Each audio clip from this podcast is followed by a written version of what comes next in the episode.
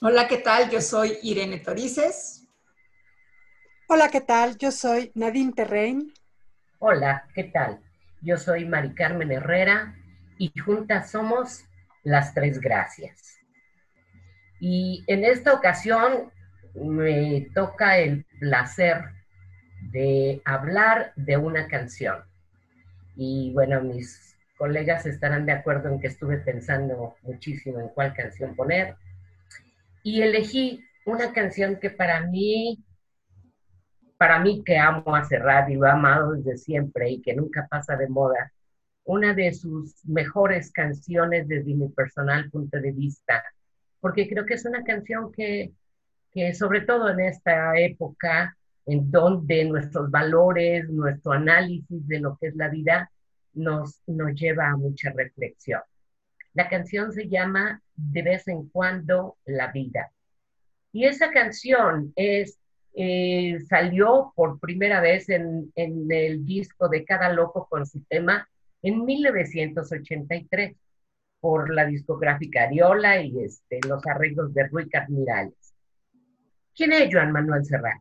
No necesita presentación y sin embargo me encantará como poder eh, comentarles eh, que es Joan Manuel Serrat Teresa, capricorniano que nació en Barcelona el 27 de diciembre de 1943, capricorniano igual que yo, en el barrio barcelonés de Pueblo Seco, en una familia obrera. Su padre, José Serrat, fue un anarquista español afiliado a la CNT y su madre, Ángeles Teresa, era una ama de casa originaria de Belchite, Zaragoza. Su niñez en la que pudo disfrutar el ambiente de las calles de su barrio lo marcó profundamente hasta tal punto que un gran número de sus canciones narran la cotidianeidad de Cataluña tras la guerra civil. Ejemplos, La Carmeta y La Tieta. Es un cantautor, compositor, actor, escritor, poeta y músico español.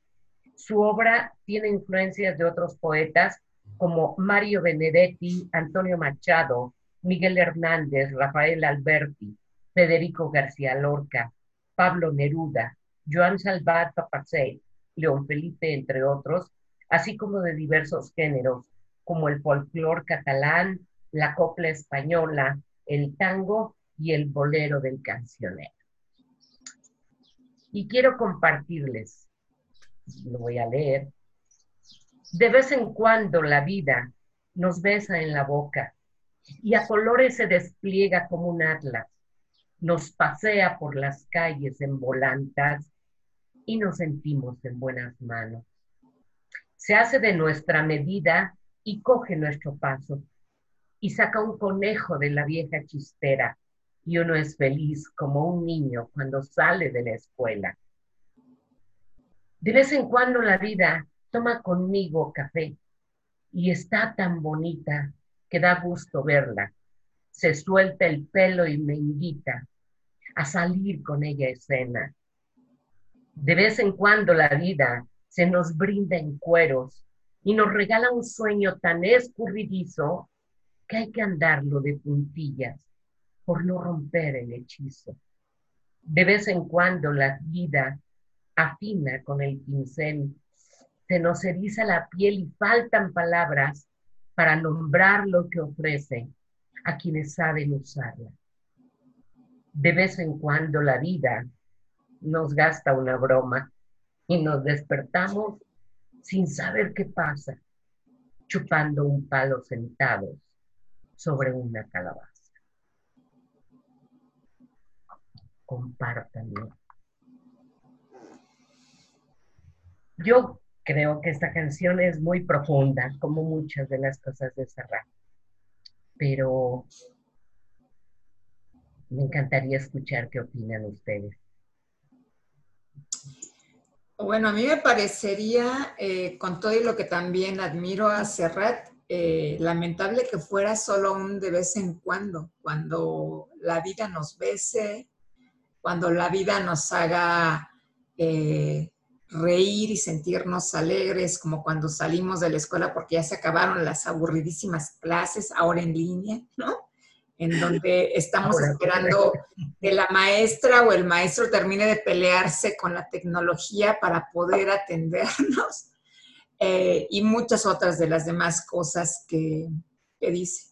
Eh, coincido contigo en que para el momento en el que estamos viviendo a nivel mundial y que, insisto, desde mi pesimista punto de vista, no tiene para cuándo parar.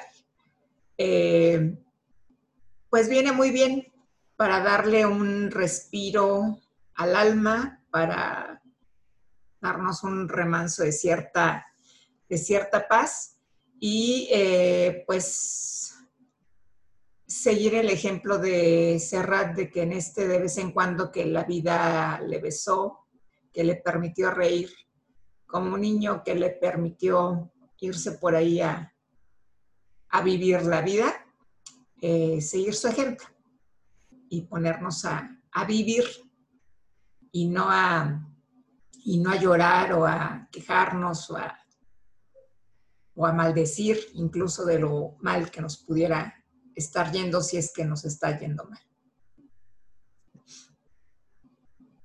La, la, esta mm, parte de la poesía me conecta con, un montón de emociones, ¿no? Y, es, la poesía es como mucho más visceral, más, ¿no? Llegador a, la panza. Creo que eso es lo lindo de, que estemos trabajando con canciones, ¿no? Que, nos llegan al alma, nos llegan a, las vísceras y nos hacen sentir muchas cosas. Y, eh, habíamos estado eh, jugando con el tema del amor ¿no? en las canciones. Y este es como el amor a la vida, como lo que nos da el, sentido de, de, eh, vivir estos, estos de vez en cuando. Son estos chispazos que nos dicen, sí quiero seguirle, ¿no? Sí, sí está padre esto.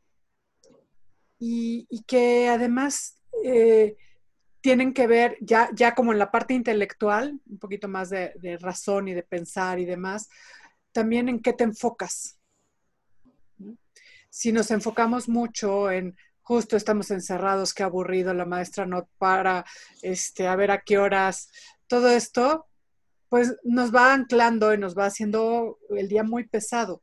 Pero si nos enfocamos en esos de vez en cuando, en esos chispazos de, de alegría, que todos los días los hay, ¿eh? este de vez en cuando no es de vez en cuando de vez en nunca, ¿no? Es todos los días hay un chispazo de, vitalidad que, nos permite anclarnos a la vida y que nos, nos permite decir, por esto vale la pena vivirla. Aunque sea por un rayito de sol, aunque sea por este eh, por estar sentado en una calabaza. A, lo mejor, a lo mejor ahorita nos sentimos así, chupando un palo sentado en una calabaza, porque yo creo que nadie nos esperábamos esta situación. Independientemente de la interpretación que se le dé a chupar el palo y sentarse. yo lo veo como el final del cuento de la Cenicienta, ¿no? O sea, de esta que se que, que, que dan las 12 y se, se convierte la carroza en calabaza. Pero yo creo que, que precisamente esta canción a mí me, es una de mis preferidas porque esa es la vida. La vida es así. La vida tiene fluctuaciones. Y como dijiste, Nadine, a lo mejor a través de un solo día, tú puedes tener eh, como, como muchas emociones, muchas situaciones, noticias, contactos, cercanía o ausencias o encuentros y desencuentros que, que no es lineal, sino es una fluctuación. Y en esta parte como de adaptabilidad o como aceptación de la vida, porque la búsqueda en esto que mencionaban es, no es nada más lo aburrido, sino que las personas que necesitan tener un control de las cosas pueden estar, sobre todo en esta situación, desesperadas porque ya se acabe esto, porque cuándo va a terminar, porque ¿Por qué no podemos salir? Porque, o sea, y yo puedo afectar mi propia vida, mi propio interior, mi propia paz interna eh, eh, con, con todos mis pensamientos. Y sin embargo, si puedo fluir con la vida, con lo que trae la vida. Y sí es cierto, en estas situaciones han habido muchas pérdidas, dolor y tristeza. Y también es parte de la vida. También es parte de la vida. Y salir adelante o rescatar lo bello que hay, o como poder valorar e, este contacto que tenemos, esta parte que nos hace, como decías, Nadir, levantarnos en la mañana y tener un sentido de vida.